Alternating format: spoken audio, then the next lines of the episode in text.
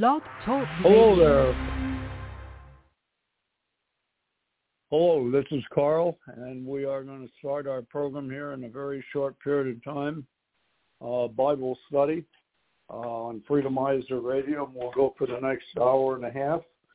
And uh, I just uh, going to make my way to the area that I'm going to work in, and uh, we will continue. We're expecting another person, Raven, to come on.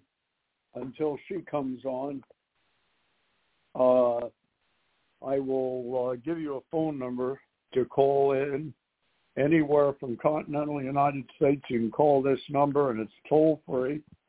Uh, in continental United States, whether you're using a landline or you are using a cell phone. The number is 319-527-6208. That's 319-527-6208.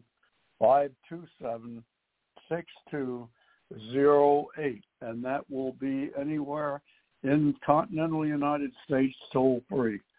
Now you can call in and you can uh, use a uh, ask a question. You can call in and uh, uh, make a comment. Uh, the one thing that would be handy, but it's not a cardinal rule, is that if you do call in and ask a question or make a comment, uh, if you could keep it to the context of what we're talking about, what we're doing, but that is, I'm not, I'm not going to remain rigid on that. So if somebody has a question about the Bible, I'll answer any, or excuse me, I will attempt to get an answer from the Bible. Now that's the one rule I hold on myself. I'm very slow to give opinions. Uh, won't say I'll never give them, but when I do, I'm very, very cautious to make sure you know it's opinion, because like Paul said in Second Timothy two seven. In fact, I'll read it to you. In Second Timothy two seven, he said, uh, "Consider what I say, but the Lord give you understanding in all things." That's the one rigid rule I got. Whether it's my study I do, or any any of the studies I do, or any of the um, answers I give, I always want to be giving them from the Scripture because nobody can nobody can give you what the Lord, the Holy Spirit, who inspired every word in this book, can give you. The best that anyone can do, and I mean anyone, and anyone, as you know from your anybody knows from their grammar includes myself, the one speaking. The best we can do is to point you to the Word of God. He is the teacher. That's John 14, 26, 15, 26, and 16, 13. We're going to continue today on a message that may never end, depending on how long Jesus takes to return. And that is the cross of Christ. And every week I say the cross of Christ is the single, the single most important decision. When I say the cross of Christ, I'm not being like, for instance, uh, some persuasions believe that you're talking about the actual cross, and if you have a little sliver of the relic or a sliver of of a piece of clothing the people wore or whatever. No, I'm not saying that. When I say the cross of Christ, I mean the sacrifice of God himself as a human being that willingly made in order to save our soul. That's what the cross of Christ means. God willingly, willingly gave up his life as the only sacrifice that would possibly restore, possibly, definitely would restore. It's 100% necessary and 100% sufficient was the cross of Jesus Christ. And by the cross, again, I don't mean the uh, the material, the wooden beam.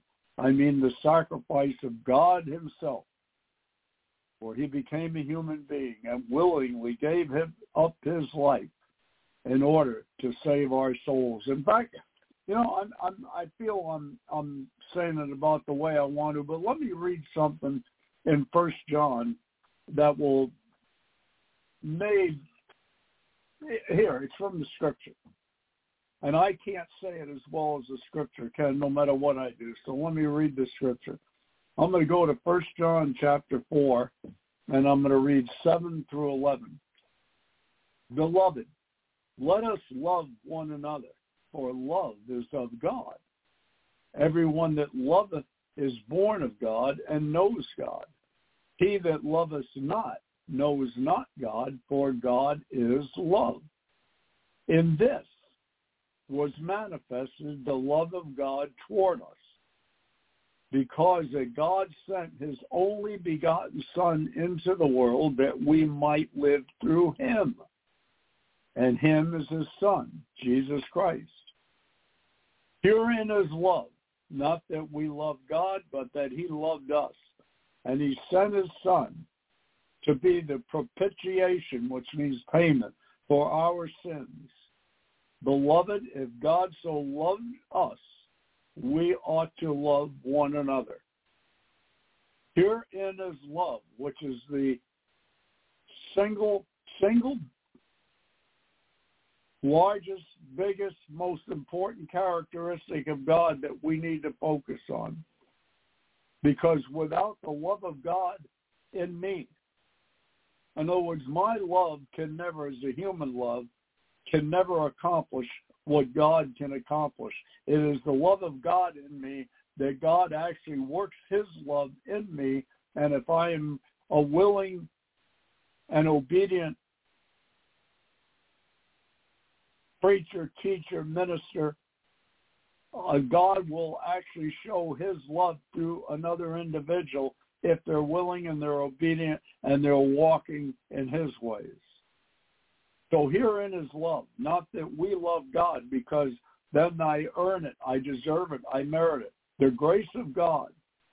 And grace is something that we can't earn, we can't merit, we can't deserve. We can do nothing to keep it. It is a gift of God. Remember, in Ephesians 2, 8, 9, it says in 2, 8, we are saved by grace through faith. We are not saved by faith. Please don't fall into that trap because then you're putting some of the burden, in fact, most of the burden, in fact, all of the burden eventually will come down to the fact that it's your faith that saved you. No, it is not. It is the grace of God. Titus 2.11 does exactly the same thing. It says the grace of God for salvation has appeared to all men. The grace of God for salvation has appeared to all men. We are saved by the grace of God. Then we go back again and apply that to First John chapter 4, verses 7 through 11.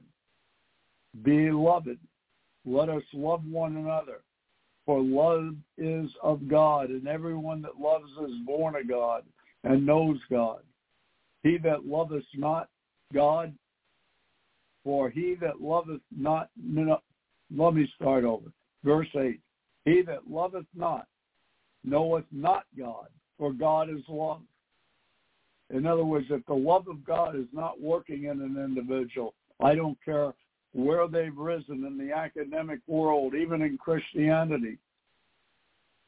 You do not know God. That's not me saying that. That's the Bible. The love of God, does it actually flow through you to other people? Now, let's say you're sort of the way I am, slow to apply things that I intellectually understand. Don't make a works out of this. Just ask God to show you. Do you have the love of God? Well, how do I know if I'm born again? Let me let me give you something that that will help you there because this is a starting point. The Holy Spirit, Romans 8:16 I'm going to go to. And it may sound like I'm rambling, but I'm really not. I want to build I want to build people that are disciples. I want through this program if I had any wish, it would be that we are discipling people. Yes, do we try do we do we preach the gospel message and salvation message? Yes, we do. But my my focus to a gentleman named Pastor Dave, who gave me the gospel in 1986 for the first time in my life. Uh, I have always, he gave me the the mindset when I first started being a teacher, a Bible study teacher, or moderator in his church uh, in like 1987, discipleship. I want to be here to disciple people. That's why I call this a Bible study with Carl on Freedomizer Radio. It is your Bible study. It's with me, but it is yours. I want to do everything I can to disciple you, disciple believers, and to all of us. As I read the scripture to you and it helps you, reading the scripture is also helping me. Every word that I say here, I am reading to myself as well as to you. But for the beginning part, Romans 8:16, the Holy Spirit itself will bear witness with our spirit that we are the children of God. The Holy Spirit will bear that witness. So I know, folks, that I am born again. I'm positive of it. The Holy Spirit has confirmed that to me. I know it. I'm not basing it on the fact that I said a prayer after someone or that I came up to an altar. Not saying don't do that. Don't hear what I didn't say.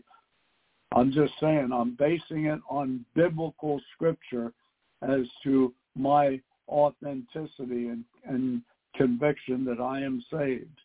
But a, a little secret. I about in the middle of November ran into an individual who asked me if I show the love of God. He asked me, well, what about the fruits?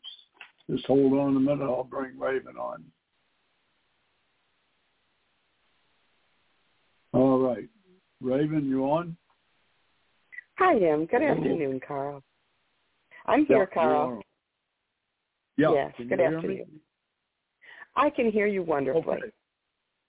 Okay because you may, I may cut out a little bit occasionally because I'm using these stupid um, headphones. But uh, I want it always, always to be. This is a discipling. In addition to if new if people who are not born again hear it, that they will listen to the words of the Scripture, and the words of the Scripture, per Romans one sixteen, have the power to convert people. But I want this Amen. born again Christians. I you're the moment you're born again, folks, you're going to be under attack, and that just that is a spiritual war we're in. I want everything that we do, and I've tried. Uh, we prayed to God to channel everything that we do here into a discipling session for born again people. You, this is the one thing that I have seen all my life as a Christian, which is 37 years and a half years, I've seen this as a weakness. We have a lot of people giving evangelistic messages, and that's nothing wrong with that. But the one thing both Raven and I have tried to do when we anything we're teaching, including the radio station here, and she used to be on on Wednesday night, is we are trying to disciple born again believers because most churches don't have these programs. They've got all kinds of entertainment programs, all kinds of church building or planting programs and, and new believer programs. There's nothing wrong with that. There is a great dearth for someone to let God, again, God has to work through us. It's not something we can do.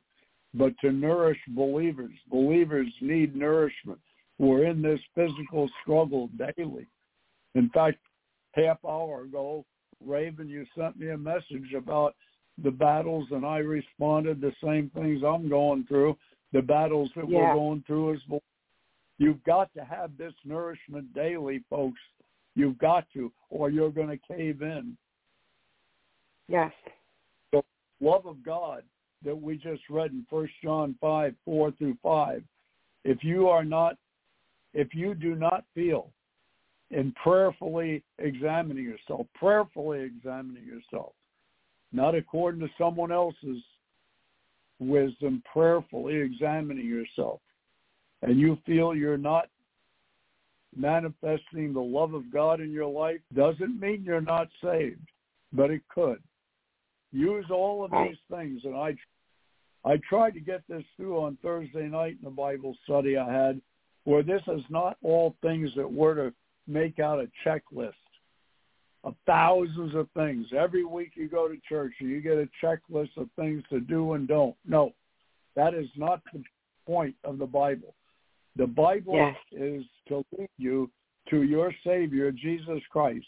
And then once you are truly born again, and I mean truly born again by the Holy Spirit, the Holy Spirit will then work in you to do the things you should do and don't do the things you shouldn't do. To make just another rules and regulations out of this book is a total mistake. Now, having said all that, we're going to go back to the cross of Christ, but why don't you pray, Raven, for God's leading of this? And I don't mean assistance, leading every word. Right. Yes. Yes. Father, we're so grateful for your Holy Spirit, who, who if we lean on you, if we truly allow him to live through us, he will lead us in everything. He will, as you say, he will make our path straight if we just rely on you. This is this is not an every Sunday thing. This is moment by moment. And so now, Lord, we put ourselves, as we should constantly, we put ourselves in your hands, our very mouth. We subject to you as we go through these next 90 minutes. And we just ask you, Lord, to give us every word so that nothing that we say will be contrary to your will. In Christ's name, amen. All right. Now, before we get rolling here, did you want to say anything or add anything uh, as a result of last week before I start off in another direction? you know, Carl, it's so funny. Every week when you do this, when you do this program, if I cannot make it or, and this is your program. This is yours. I, this is really nothing to do with me. I, I come on and and do this as as almost as a guest, if you will. You know, I mean, I, I, it, it started out with me coming on and just sort of helping out and reading, you know, verses for you, and and then I would occasionally uh, uh, take your place if you needed me to, and and this kind of thing. And then I had my program, and you know, and and thus and such. And and then I began to uh, come on as uh, almost a co-host, if you will. Um, but but here's the thing: I began, and I'm going to explain something about this in a moment. But I began to feel guilty if I wasn't on time, or if I didn't make it, and I felt the the need to apologize if I was late and whatnot. And and, and I want to tell you, there's something that you said to me a while ago but I never, I don't know if I never believed it or if it's just because, you know, just because we're Christians doesn't mean that Satan can't can't ride us. You know, he will oh. sit next to what, right? You know this, yeah. Well, Galatians five seven. Galatians five seventeen says that that absolutely does happen. You're, that's not your opinion. That's biblical. Yeah. And and he just and and part of you know if if each of us goes back and looks at our upbringing our background and you and i were just talking about this there are uh I, I don't know how to put this but but let me just say that there are things in our background that satan loves to use against us no matter Absolutely. how we were raised Yep, and he will. Yes, and he does. And and I don't care if you had the most perfect, beautiful upbringing in the world. He's going to find something. He's going to find something. He may use that perfect, beautiful upbringing you have had and use that, that against you. That is a perfect statement. He will use the good against you and the bad against you. Yes, yes, Oh, he will. Well, and- He's and a I- yes. And I've mentioned this before. You know, I've talked a little bit about how my upbringing was horrific, even up until even up until very recently. I mean, you know, I've had you know family issues and whatever, and so, and my, I have family members who are masters at guilt. They love to take, and they because they know my past, and they you know, and it doesn't matter who, it doesn't matter, but they just But love to say, well, you you even if, Yeah. even if your past was exemplary, the enemy would still figure out. He would call you a Galatian. right, Well, you're not really Right. a Christian. You just think by Right. being good you're going to. There's no way Right. out of this mess other Ex- than exactly, exactly, and you know, so something happened in the last couple of weeks. I've been going through some really bad. Tr- Satan's been fighting me, and there's just some things going on, and and maybe a little more than a couple of weeks, but it doesn't really matter. Anyway, so over this last week, it's gotten very, very bad. Like I said, maybe two weeks, extremely bad. And um, and I called Carl over the weekend. I, Carl, I can't even remember what day it was. Um, it doesn't matter. I matter. will But Thursday. Thursday, Thursday. Yeah. I mean, and I was. Uh, there's, in fact, let me let, minute, let me pull up the. I- I'm going to use scripture because, um, because and you, because you used it even with me. You brought up this verse, and it it well, it it, yeah, it, yeah. it, it says it so perfectly. It says it so perfectly because I don't want anyone to say, well, then you, you must not be a Christian because, and I don't want anyone to think of themselves this way either when they get to this point because this is exactly what Satan likes to do to us. He likes to make us think that, well, if you are at that point, do you really know God? Are you really a Christian? What is wrong with you? Amen. So, yeah. and you so know I told you this this this haunts me. This haunts me frequently, and even though I know it's not true, it still it still burns at me. Yes. So Second Corinthians one, uh, Does anyone need Verse eight. soulmate? So not For all we dating do apps not- food-centric. It's important that you know that. And although you didn't really ask, you- I'm going to help you hear that in the Not background, necessarily Paul? because I want to, but because I obviously No, what's that? do you hear other another voice in the background? Oh yeah, yeah, yeah, yeah, yeah. That's my Okay. fault. Go ahead. Oh, Oh, okay, you know okay. what, No, though? I just want. hold on. No, no, hold on. I I need to Okay. do something. Just bear with me here. Okay. Uh, I just wanted to make sure it wasn't just me that I didn't have a headphone no, issue. no, so. no, no, no, nope.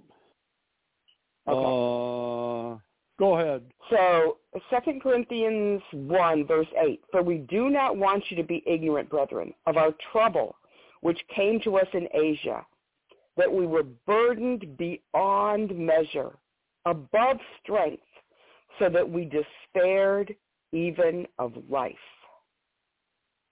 And this is where I was. I mean, I was this low. This it, it was horrific. But I want to go back to verse 3 to 5 because this is where I am now. In fact, 3 to 6. Blessed be the God and Father of our Lord Jesus Christ, the Father of mercies and God of all comfort, who comforts us in all our tribulation, that we may be able to comfort those who are in any trouble with the comfort with which we ourselves are comforted by God. For as the sufferings of Christ abound in us, so our consolation also abounds through Christ. Now if we are afflicted, it is for your consolation and salvation, which is effective for enduring the same sufferings which we also suffer. Or if we are comforted, it is for your consolation and salvation. You see, we sometimes wonder why we go through verse 8, where we are burdened beyond measure, seemingly beyond measure, above strength. So we're even despairing of life, uh, which is where I just was. I, mean, I, it, I was so bad that it, it, I mean, if God had taken my life the other day, I'd have been happy for it. I'd have been like, good. Let's let's go. I'm ready. I'm I'm done. Over this. I didn't want to be here anymore. And I know for some to hear that, you, you're probably think some of you are probably thinking, "Wow," but no. Even Paul said this. He was. There are times when we just feel so downtrodden. Satan is just punching us in the face moment by moment by moment. But, but God. You see, when we go through these things, it is our, and I've used this many times, it is our James 1, 2 through 4 moments. Count it all joy when you fall into various trials, knowing that the testing of your faith produces patience. But let patience have its perfect work, that you may be perfect and complete, lacking nothing. Today, today, Carl, is the first day, the first time that I've ever gotten on here, and I didn't even realize I was running a few minutes late. I, I don't even know how much time. I don't know, four minutes, ten minutes. It doesn't matter because I got on here and I felt no need to apologize to you. I'm a few minutes late. You know what? The world didn't end. It it it was fine. It was fine. Nothing nothing traumatic happened because of it. I was a few minutes late getting on. So what? It was okay. It's not, you know, God didn't strike did, me did that, thunder. Did that bother you? Did that bother you in the past? Oh, every single time. Uh, there was so okay. much guilt. That's what I was talking about at the beginning where I said all the guilt. So much guilt because I should have, should have, should have. All the things I should do I, it just didn't bother me today. It was gone. I, you know, it's so what? Oh, I I, I got to tell you, Raven. I go through. Believe me, I go through the same. Uh, I, I I go through the same thing, and any believer will. And no matter what stance you take, now he's going to tell you, well, you're haphazard because you don't care if you're on no. No, he's going to beat you up, folks, no matter where you are no matter where you stand. Yes. Now I want it clear. I want to make it very clear. Yeah, go ahead. None of these none of these feelings ever came from Carl. Carl never said to me, "Boy, you better be there on time." In fact, the opposite. He would say to me, I "Don't worry it. about it." I thought it. I thought it. but no, seriously, he would say to me, "It's it's it's okay. It, it's it's not a problem. It, it's okay. I, I, it's not a big deal. Don't worry about it. If you make it, you make it. If you don't, you don't. I, I'm I'm not I'm not worried about it. He, he was never ever condemning. Never made me feel guilty. This is stuff from my past that other people have have put upon me. And so Satan took that and used it against me. Absolutely. He loves, yes, He loves to use those things against you. So uh, this is what, though, uh, my, my point here is this. God will allow you to go through these trials, just as he said, so that he can perfect you, complete you, bring you to maturity in Christ. Now I got to tell you, do I want to go through that again that I went through last week? Uh, please no. Will similar things happen again? Y- yeah, probably. I'm probably going to go through not the same situation, but more trials and and Yep. more persecutions and more tribulations and more of those things. And the thought of it, to be quite honest, is terrifying. It really is. I know Yep. we're not supposed to And fear that's, and all that. honest. Yeah, and you're Yeah. being honest to put it all to to and this is something that irritates me when I hear people preaching and teaching and they're telling people, "Oh, that's nothing. No more than having a, you know, biting into an apple and being a bad spot." Baloney it isn't. Like Paul said, you read that in Second Corinthians 1, that Paul was beyond measure, beyond what he could handle. He even despaired of his own life. This is what we Yeah. need discipling to disciple believers because there are some people, whether they're believers or not, it's not for me to judge, that they like to take something that the Bible is saying is a very serious issue. Oh, it meant nothing to me. In fact, my wife had breast cancer eight, well, probably nine years ago. And we actually heard from mm. church every Sunday. It's because she's got unconfessed sin and her faith is not strong. Right. And we actually heard that from church. And I'm not knocking church, folks. I go any opportunity I can get because I need to be fed. But what Raven is saying here, folks, we need to, we need not because she's saying it, but because it's reality. This is something we, this is what I call discipling. We need to take all of us, including us, we need to share in these things with each other because some of the people today want you to think that this is a cakewalk. It is not. In fact, Raven. Raven, what you're involved in here, read Ephesians six twelve. You're there. Yeah, yeah. You know something you just said, Carl, and I'm I'm heading for Ephesians six twelve. Go But ahead. something go you just ahead. something you just said, this and something I shared with an, another Christian friend today. Eh, eh, My goodness, this is why we have spiritual gifts for the edification of the church. We're supposed to lift each other up, not push each other down. We're not Read supposed to say to each other, "Yeah, Go to yeah, I'm- Ephesians four twelve. Four Okay. twelve. This is the Ah. purpose of spiritual gifts. I'm glad you brought that up. for the and if you equipping don't of the have a saints." spiritual gift, you okay? Go ahead. for the equipping of the saints, for the work of the ministry, for the edifying of the body of Christ. For the edifying of the body of Christ. I called Carl because Satan was battling me with both fists and all of his demons too.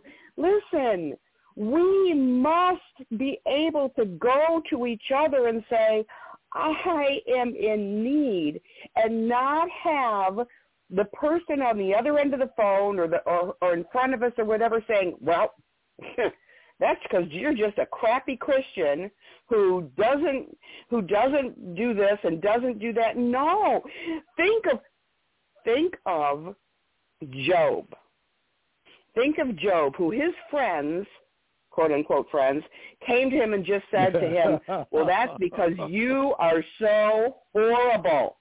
Now, there was one then that came to him and said, the problem isn't that you are so bad, but, you know, the problem is that you're not recognizing how good God is. Now, that's a difference.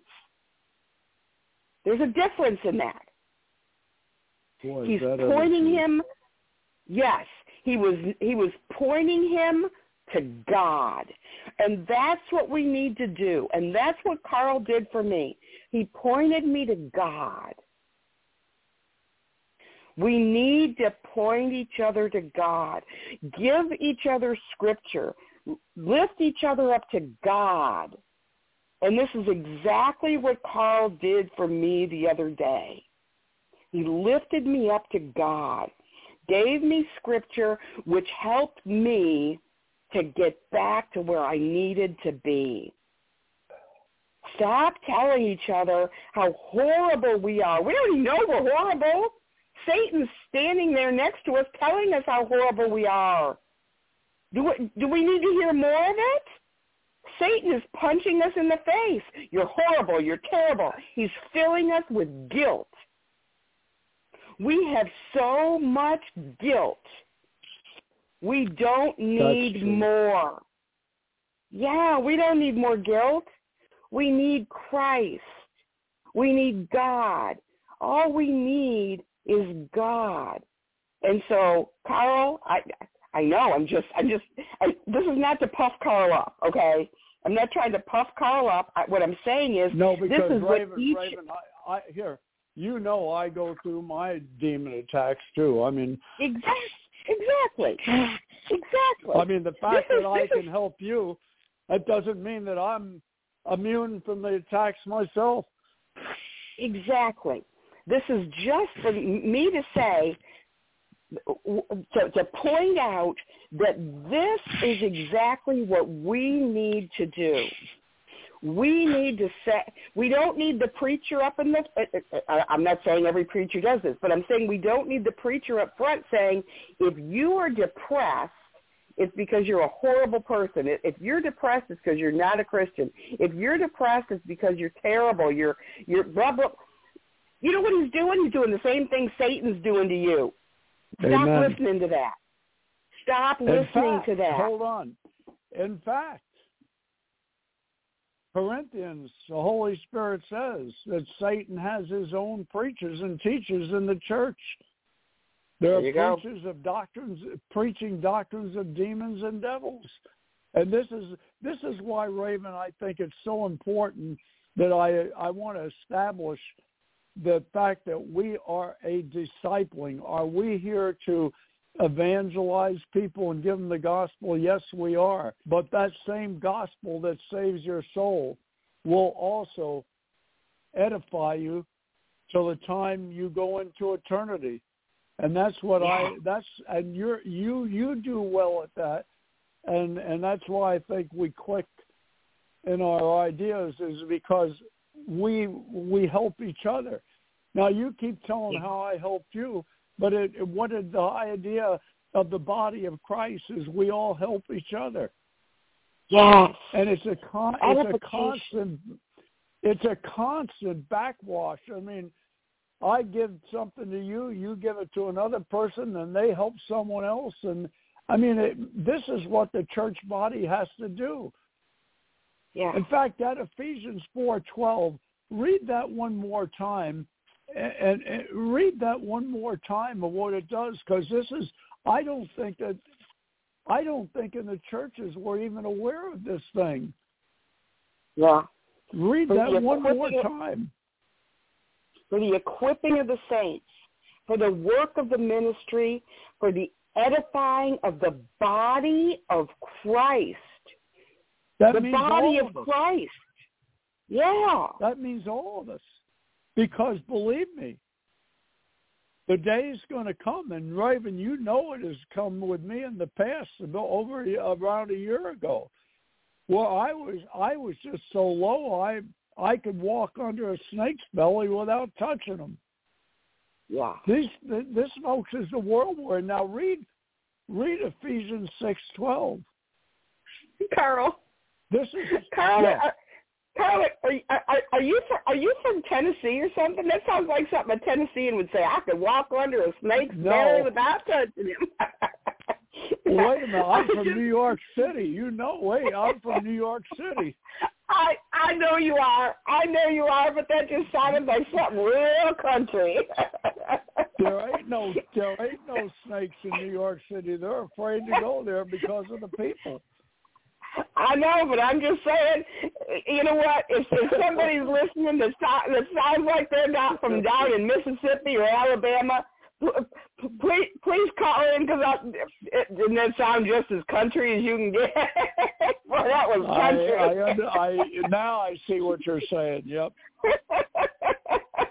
But well, no, that was country. Am, uh, but seriously, I, I have no, I have been to the point where I'm thinking, how come I'm the only one who feels like this, folks? We're all going to be in this. Right. In fact, read Galatians five seventeen and then Ephesians six twelve. I want to yep, reach okay. the people who are hurting every week. The people who are hurting, the hurting, the hurting. Yes. For the flesh lusts against the spirit, and the spirit against the flesh and these are contrary to one another, so that you do not do the things that you wish. We we okay. fight this all the time. You just went we through it this. Thursday night. Yeah. Yeah. But what did I do? No. See, and this is something we have to be able to do. I am so thankful that I had a brother in Christ I could reach out to. And if we don't feel like we have someone to reach out that we can reach out to, we are in trouble. I had someone I could reach out to and say, I need help. See, when we when we are in that oh my goodness, I'm gonna I'm gonna tear I'm tearing up here. I'm so thankful that that God gave me someone I could reach out to. I, I knew that I was in trouble, and so I, I I called Carl and said, "Help me, please."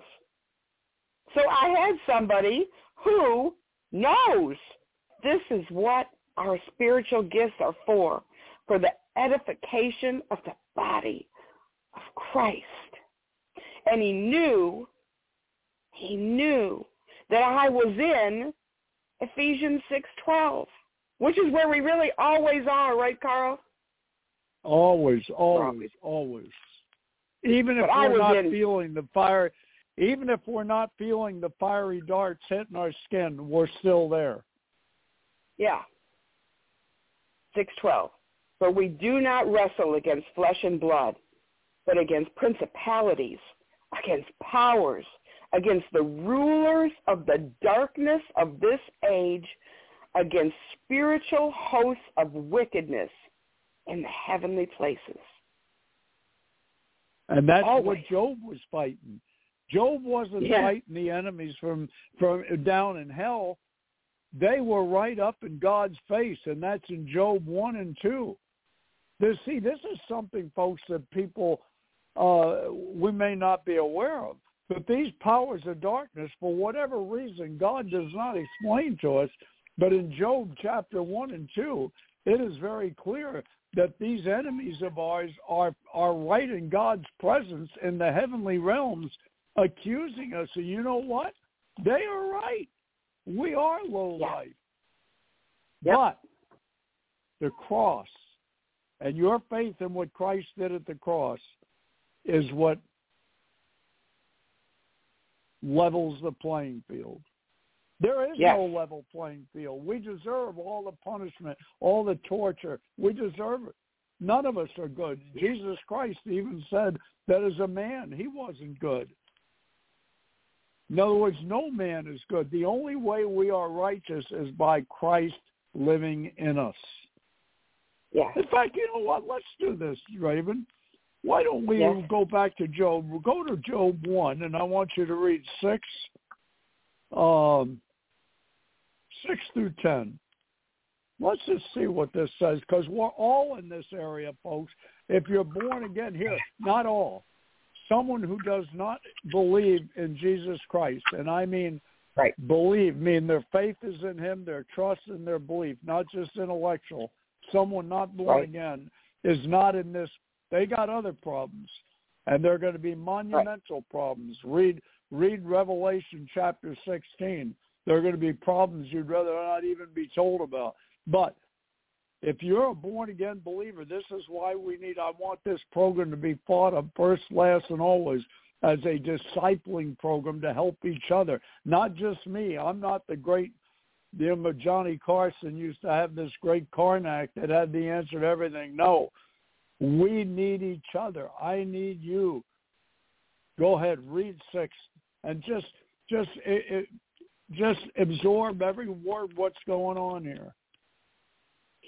Now there was a day when the sons of God came to present themselves before the Lord, and Satan also came among them. Do you see where Satan is? Where his demons yeah. are? Now, the Bible doesn't tell us why God allows this. Right. In Revelation, in Revelation, uh, chapter 20, verse 11 through 15 is the great white throne judgment.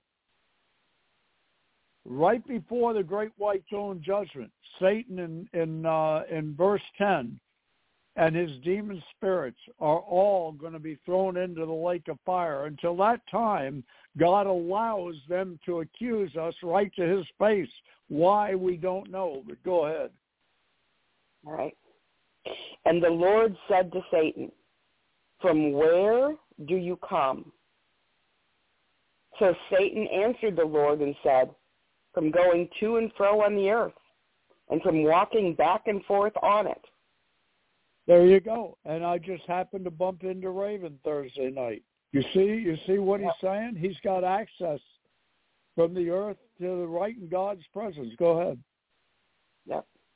Then the Lord said to Satan, Have you considered my servant Job, that there is none like him on the earth, a blameless and upright man, one who fears God and shuns evil? Which is every Christian. We're all in this spot. So Satan answered the Lord and said, Does Job fear God for nothing? Have you not made a hedge around him, around his household, and around all that he has on every side? You have blessed the work of his hands, and his possessions have increased in the land. Okay. But not yeah. now. No, just look at 11, and this is what, uh, what I, I saw happening with you and has happened to me in verse 11. Go ahead. But now stretch out your hand and touch all that he has, and he will surely curse you to your face. So this Go is ahead. what Satan's trying to get us to do. He Absolutely. wants, yes, he wants us to curse God. He thinks that if he, because he wants Satan, he wants, he's trying to tempt God, just like he tried to, to tempt Christ, who of course is God. Mm-hmm, he, he's mm-hmm. trying to get God to destroy us, to, to hurt us, so that we will curse God. So when God won't do it, he, he says, "Well, give give me the give me the power to do it." Verse 12.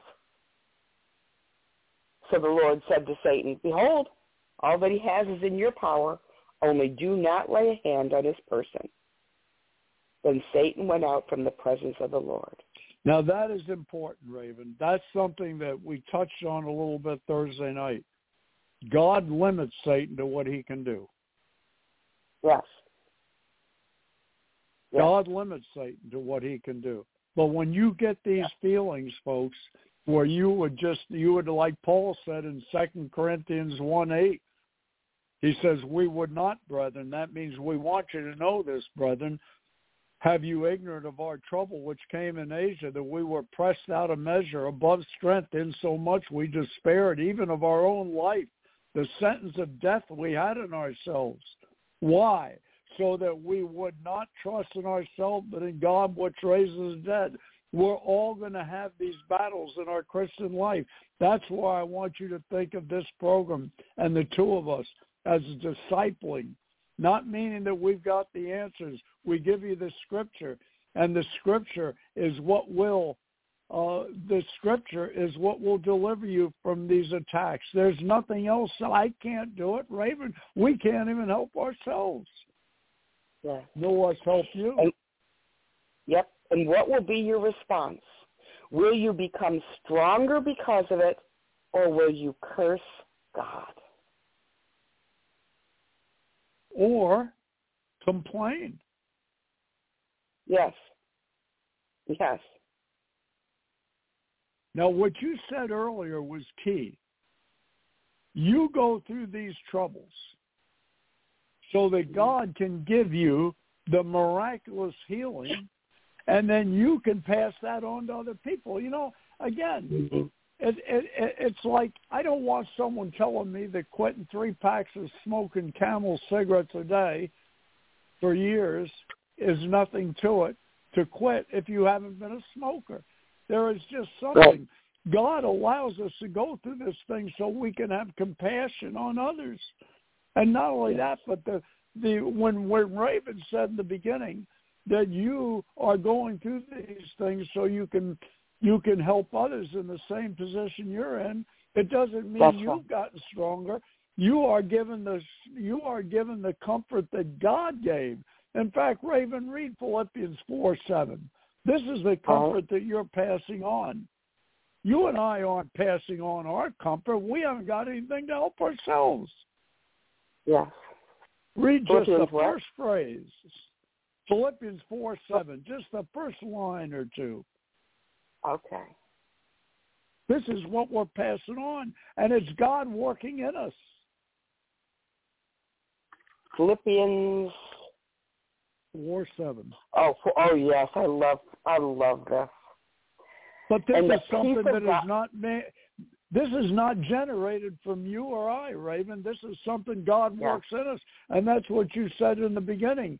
I forget the verses you were quoting, but these things happened to Paul so that he could pass on that same thing to others. Yes. And the peace of God, which surpasses all understanding. There you stop right there. Yeah. You can't explain it. No. Now, I'd like to go back to Job, Okay. and I'd like you to read chapter 2, Okay. and I'd like you to read through through 4, through 5, I 1 get- through 5 in chapter 2. All right. Again, there was a day when the sons of God came to present themselves before the Lord, and Satan came also among them to present himself before the Lord. And the Lord said to Satan, From where do you come? You know, I just want to make mention here. When when God says to Satan, From where do you come?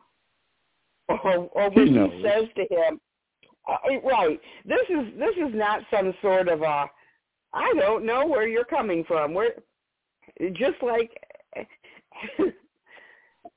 God knows everything. Just just just so we don't No, that's a good point. when God asked Adam and Eve, where are you? He knew where they were. He wanted them to know where they were, that they were in rebellion.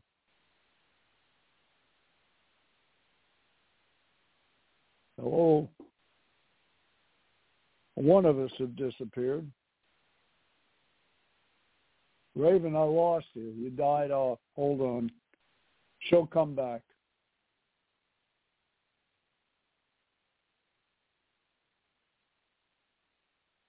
Pull back, Raven. Hurry up. Uh, you know what? I'm going to get into in just a minute that I wanted to cover anyhow. I want to go to Second Timothy three fifteen and 16 and 17. And I want to show you that the very same cross of Jesus Christ, the very same cross that will save your soul, will also be profitable for you for all of this edifying, all of this comfort, all of this peace during these spiritual battles that we are in. So let me read that to you. And from a child, this is 2 Timothy 3, 4, 15, 16, and 17. From a child, you have known the Holy Scriptures, which are able to make you wise to salvation through faith which is in Jesus Christ. And the Holy Scriptures point to one thing, the cross. Everything points to the cross. From Genesis 1-1 up until Revelation 22, 21. Everything in, in the Old Testament points to the cross. Everything in the New Testament points back to the cross. And it makes us wise to salvation. How? Through the Holy Scripture, the Word of God, not Carl's opinion of what it is.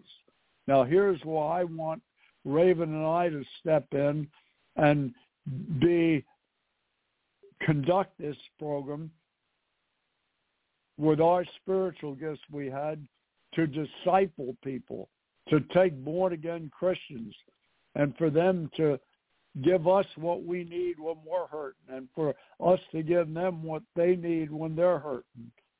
All scripture is given by inspiration of God, is profitable for doctrine, which we need continuously. You need to constantly, in First and Second Timothy and Titus, Paul keeps talking about stick to doctrine, sound doctrine, base everything on on doctrine, the doctrine of the Bible, not doctrine of men. All Scripture is given by inspiration of God and is profitable for doctrine, for reproof, for correction, and instruction in righteousness. For what reason? That the man of God may be perfect, thoroughly furnished unto good works.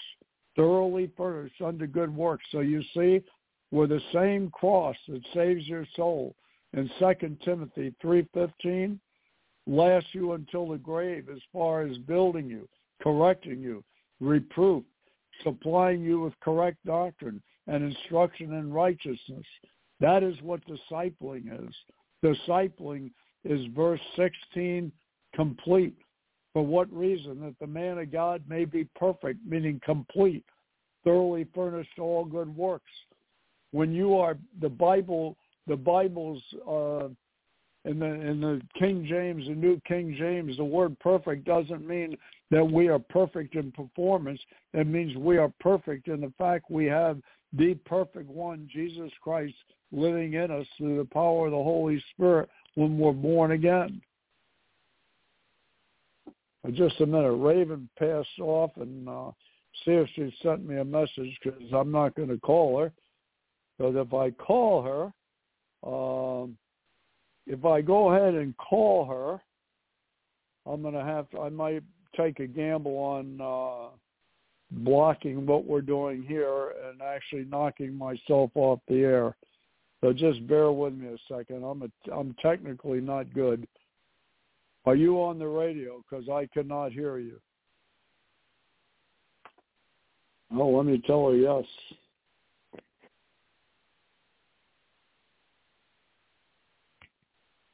Just hold on, folks.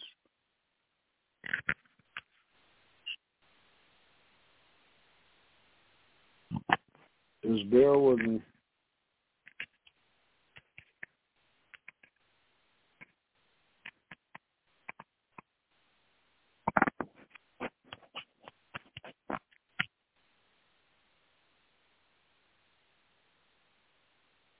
Just hold on. I'm still typing. I'm gonna. Raven thinks she's on the radio. She is not on the radio. I've got to get a message to her.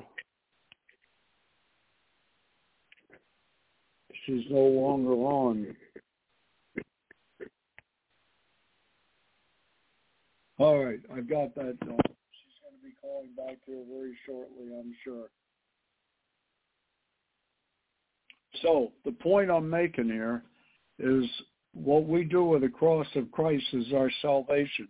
And that is in, yeah, I got the message, yeah. Uh, well, she, do you see where she's gone completely? Oh, okay. She disappeared. I just sent her a message. Okay. I will hang up and call back. Yeah. Okay. Yeah, she just disappeared. Okay. Okay, that was my wife telling me that uh Raven thinks that she's still on the radio and she's not. So just hold on. She'll be calling in any second.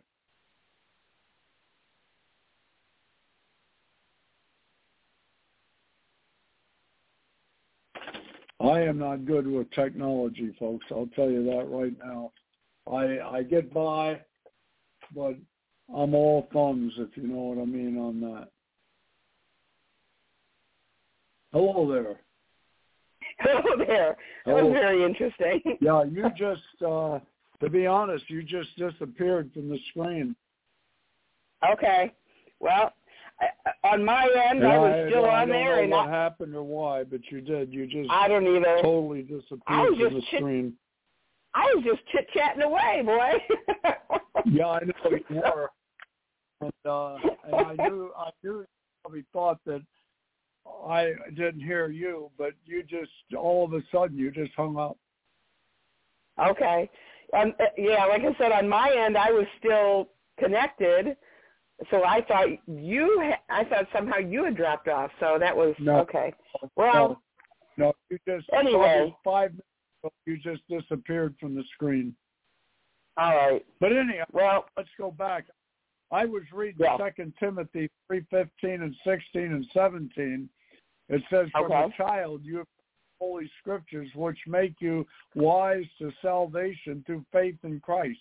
So the we're seeing here that the Word of God, the Holy Scriptures, they make us wise to salvation, and this is where I want to continue with where I think you and I have a uh, uh, God has put us here for, your salvation. There are people out there bleeding to death spiritually constantly, folks, that we need to have a group of people uh, uh, that is able to edify these people when they're desperate. Not that salvation and evangelization is not important. To say that would be Right. ridiculous. But there is a Right. great dearth in the Christian churches before I went on, at, at two minutes before my program started, I was speaking with a pastor, and he was reiterating to me that there is no discipleship program in the churches, and that's a general statement. Because Yes. people are bleeding. Raven, There isn't a day go by I don't read something on Facebook, uh, on the Christian sites where these people they just don't think they can get through another day. You even know a couple of the people. yeah, You know the people that Yeah. Told you about Thursday night that are going through the same thing you're going through. yes, You know the Yeah. gentleman Scott. Scott is to the point Yeah. where he's told me he doesn't know how much longer he can hold up with discouragement. mm, We need to be able to disciple born again believers, but it's not us that does it. It's God who Yeah. does it in us. So we can do the verses you read in the beginning were perfect. That what we can do is when God gives us that comfort and that peace, we can share that comfort and peace that God has given us with Yeah. other people. That's discipleship is about. We need this constantly in the church. And it Yeah. all goes back to what? The cross. Your salvation Yeah. is the cross, and all of Yeah. the discipleship is the cross. What I'd like Right. you to do is go to Corinthians chapter 2, yeah, or chapter, oh no, not 2, chapter 3. And I want Okay. to show this, that the cross is not only the foundation, but be careful that when you build on that foundation, which is the cross, you build on nothing but the cross. All right, Mm, go ahead yeah. and read verse 10. Verse 10. all right. According to the grace of God, which was given to me as a wise master builder, I have laid the foundation, and another builds on it. But let each one take heed how he builds on it. Okay, now, I have laid the foundation. The foundation is Jesus Christ and him crucified. That is the foundation. That's salvation. You Yeah. see that? Well, verse 11. Yeah. Well, hold on. Let's verse 10 still. Here's the key, Yeah. folks, where we make so many mistakes and we all have this tendency.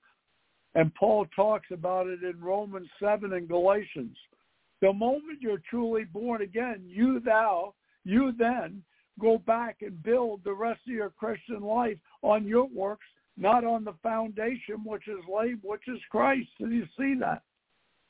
Yes, yes, Let every man take heed how he builds on it. The building on it is once you're born again. And how do we how do most people do it? And the whole book of Galatians was written about it. The moment you're born again, the enemy now wants you to go back depending on yourself. Yes. No Absolutely. other foundation is laid. That not only means no other foundation, which is the cross, laid for salvation, but from your moment you're saved to the time you die. Yeah. Okay, go ahead. All right. For no other foundation can anyone lay than that which is laid, which is Jesus Christ. And when you're building on that foundation, that means your Christian life. And that's where there's got to be more discipleship in the church to encourage people to go back to the very cross that saved them. Only Yeah. the cross that saved is going to comfort you when you get down to where you feel you wish life would end. Nothing else will. I can't. Right. Yeah. That is the only thing, Raven, that I was able to even think of when I talked to you and Terry on Thursday night. Bring you back to the same foundation, which is Jesus Christ and Him crucified. You have to come Yes. back to the cross. Nothing is Yes. accomplished in Christianity apart from your faith in what Christ did on the cross. Nothing. Yes. Now, Yeah. Raven had a little, well, go back and read Job now, chapter 2, 1 through 5. And then I'm going Oh, to yeah. have him, I want you to, then I'm going to ask you to explain something else. Okay. Because I know you, you're the one who enlightened me on this one. All righty. Job 3, did you say? Two. Oh, two, one Two. through five. Again, there was a day when the sons of God came to present themselves before the Lord, and Satan came also among them to present himself before the Lord. And the Lord said to Satan, From where do you come? So Satan answered the Lord and said, From going to and fro on the earth and walking back and forth on it. Oh, This is where you and I had a discussion which you were not involved in just a few minutes ago. Yep. Then the Lord said then the Lord said to Satan, Have you considered my servant Job, that there is none like him on the earth, a blameless and upright man, one who fears God and shuns evil. And still he holds fast to his integrity, although you incited me against him to destroy him without cause. So Satan answered the Lord and said, Skin for skin. Yes, all that a man has he will give for his life. But stretch out your hand now and touch his bone and his flesh, and he will surely curse you to your face.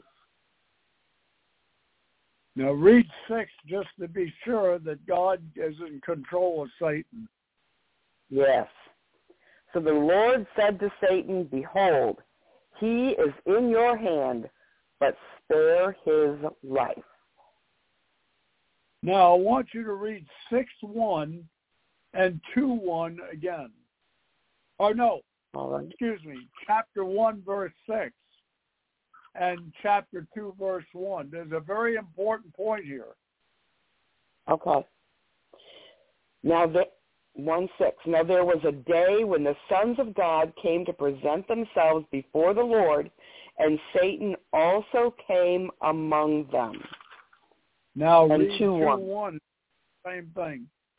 Again, there was a day when the sons of God came to present themselves before the Lord, and Satan came also among them to present himself before the Lord. The problem is, folks, the closer to God you get, the closer to God you get, the more Satan is going to present himself and hassle you and ask God's permission to torment you.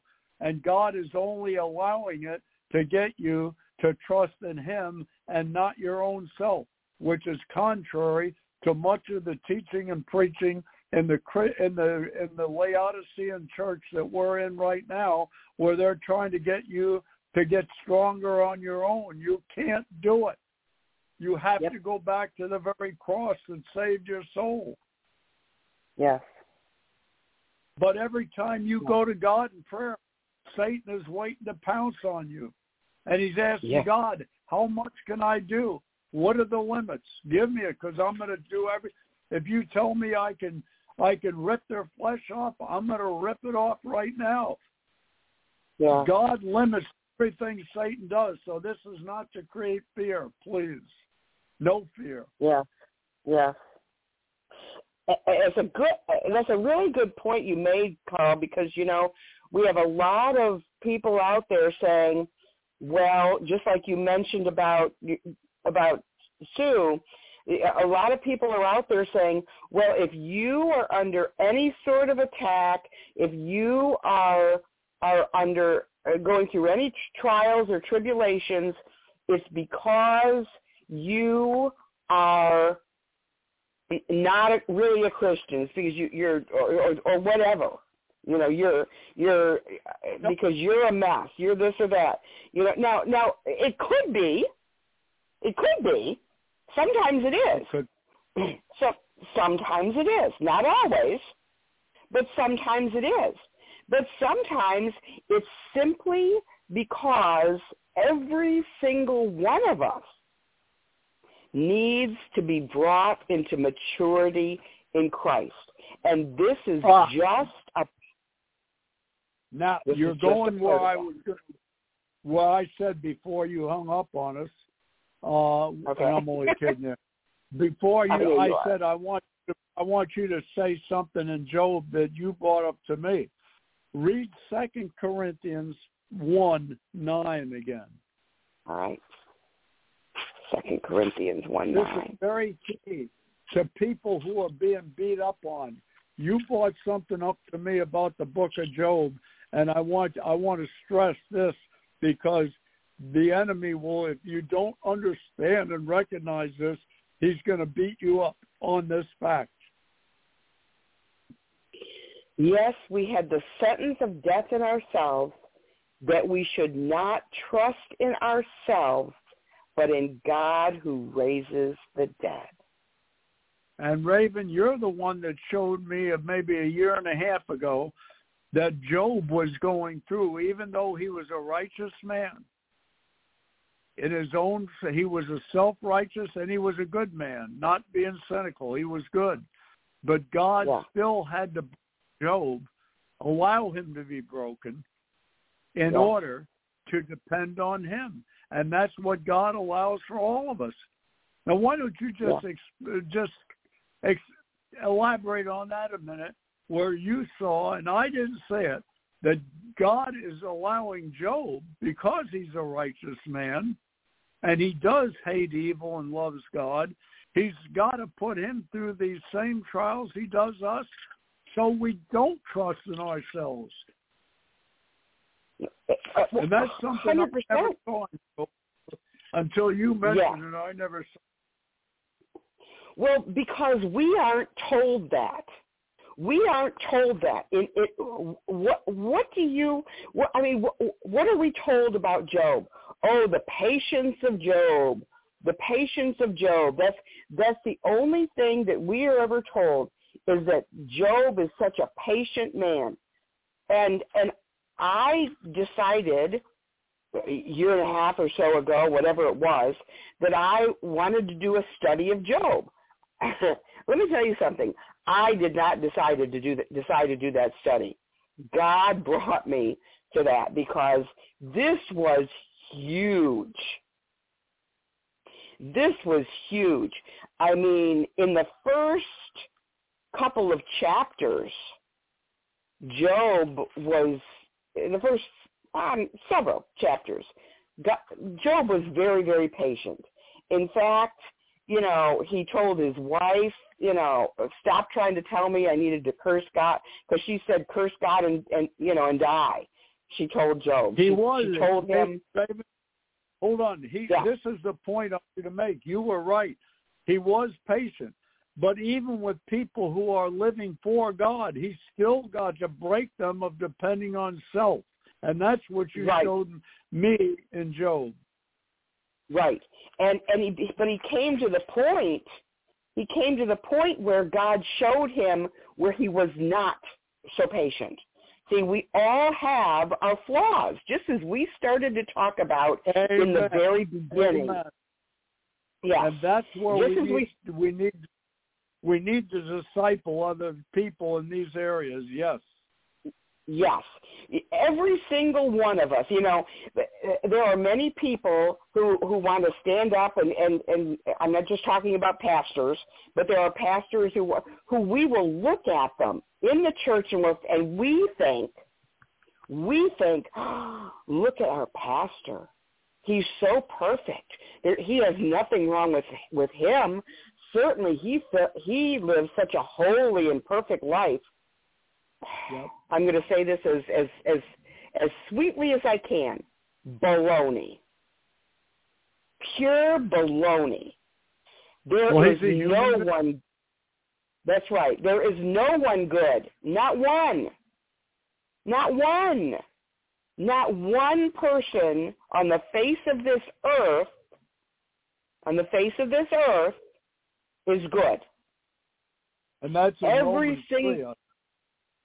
I believe that's correct. We are all a complete and total mess. All of us. The only thing good in anyone is if you are born again, because then God comes into us and makes us good. He's the only, I mean, he's the only goodness in us. And we still have, we still have in us this, this flawed human, we're still this flawed human body. We still have this flesh. And that's what, as, as you brought up earlier, we are fighting uh, as long as we live. The flesh lusts against the spirit and the spirit against the flesh. And we will go through that our entire lives as long as we live in this body. It's always going to happen. And that's exactly what Job fought. And unfortunately for him, he did not have the Holy Spirit residing in him. We are so blessed now to have the Holy Spirit who comes and resides in us. But he did not have that. And and you can see in Job, he began to complain a little bit. He began to complain just just, just a little bit at first. In in Job 7 verse 16, he said, I loathe my life. I would not live forever. Let me alone. For my days are but a breath. He, he, he became, he started to complain a little. See? He started to complain a little bit, and, and which is what we do. We start to complain a little bit. In verse 20, he said, have I sinned? What have I done to you, O watcher of men? See, he said, when have I ever sinned? And see, this is part of his problem. He was so good he, that he began to be self-righteous. What, have- what have I done wrong? He was trusting in himself, and that's why God had to do what he does to us, so we trust in God, not in self. That's right. He, he, and and this is what happens. Sometimes we we walk with God for so long that we start to, to get a little puffed up. We say, "What's wrong with me? I, I, I'm so great. You know, look how wonderful I am. I, I, Yep. I'm I'm a I'm a wonderful man." It's and unfortunately, the closer we walk with him, Satan likes to come along and say and put words, put, put thoughts in our head one way or the other. He likes to either make us feel very, very guilty, or he likes to make us think that we are very, very good. Look, That's right. So He'll use- great. He'll use the he'll use the very good you do against you. That's right. Which is, I think, this is my opinion, but I think this Yep. is why you see some of these great, great pastors fall. The ones that Yep. you least expect. They're preaching Yep. and they're, they've got, they, they, they slowly and slowly build these churches until they've got these huge mega churches. And all of a sudden you see them fall from great heights. You know, you know, and and you think oh. he, he preached so wonderfully. How, how did this happen? The same way that Job just, you, you see this if you really read all of Job. You know, you, you see him slowly as, as all this stuff happens, he starts to say, well, I, I, I'm such a wonderful person. I, I, he says in 921, I am blameless, yet I do not know myself. I despise my life. It is all one thing. Therefore I say he destroys the blameless and the wicked. He's, he's, he's, he's looking to God and saying basically, how dare you? Very how good. dare you do, how dare you do this to me? You, you're putting me in the same place as you're putting the, the wicked people. You, you're, you're hurting me as if I were one of these wicked people. But I'm not. I'm so wonderful. He, in, or in he 10 brings, two, he says, or Raven, or he'll get Yeah. you to the other point where he makes you feel you're useless even to God. yes, You yes, which is where. I have recently been. And that's, That's where right. I recently have been. Yes. In 10 two, he That- says, that's- I will say, he's, in, in, in chapter 10, he says, my soul loathes my life. I will give free course to my complaint. I will speak in the bitterness of my soul. I will say to God, do not condemn me. Show me why you contend with me. Uh, Listen, listen to listen to what he says to God. How dare you? This is basically what he's saying. How dare you condemn me? Think about that. He has become so angry that he is being injured by what he thinks he thinks God's doing it, but he's who do you think you are? He's basically saying, How dare you allow me to, to, to be injured in this way? He's angry. See, he, he's becoming And angry. Again, the point, and eventually someday we're going to get to reading the verses. The point I want Yeah. to get to is no matter where you are, either on one end of the spectrum or the other, or in the middle, or somewhere in between, you have got to go to the cross with everything. because the cross is the only place that there that the enemies have been defeated. Now, I'd like you to read Ephesians six twelve, which tells us our problem. Yes. This is our problem, and then I'm going to read the solution. Yes. This has been the problem. This has been the problem since Genesis, and it's the problem still today. For we, this was Job's problem. For we do not wrestle against flesh and blood, but against principalities, against powers, against the rulers of the darkness of this age, against spiritual hosts of wickedness in the heavenly places. Now read Colossians two fifteen, talking about what Christ did on the cross. Fourteen and fifteen, the cross. All right? Yes, yes. Having wiped out the handwriting of requirements that was against us, which was contrary to us, and he has taken it out of the way, having nailed it to the cross, having disarmed principalities and powers, he made a Now, public hold on. spectacle. Hold on. Yes, in Ephesians six twelve, the first two things you said that were our enemy is principalities and powers. You Yes. see where at the cross they're all disarmed. Doesn't mean they're not going to oppress you, but they can't overcome you. right. And if and if they do, it's because we allow it. Right, because we have the power of Christ in us. And back Yeah. in Matthew 28, all power in heaven and earth is uh, on heaven and earth is given unto me, and I have given Yeah. it to you, and I will be with you until the I will be with you forever. He is the, Yeah. Christ has that power, but He's given it to us. Yes.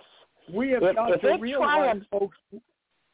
we have got to Yeah, realize, even as we disciple people, that we make sure they realize that power of Christ has been given to them and exercise it over these demons and tell them to get lost. They don't have authority over you.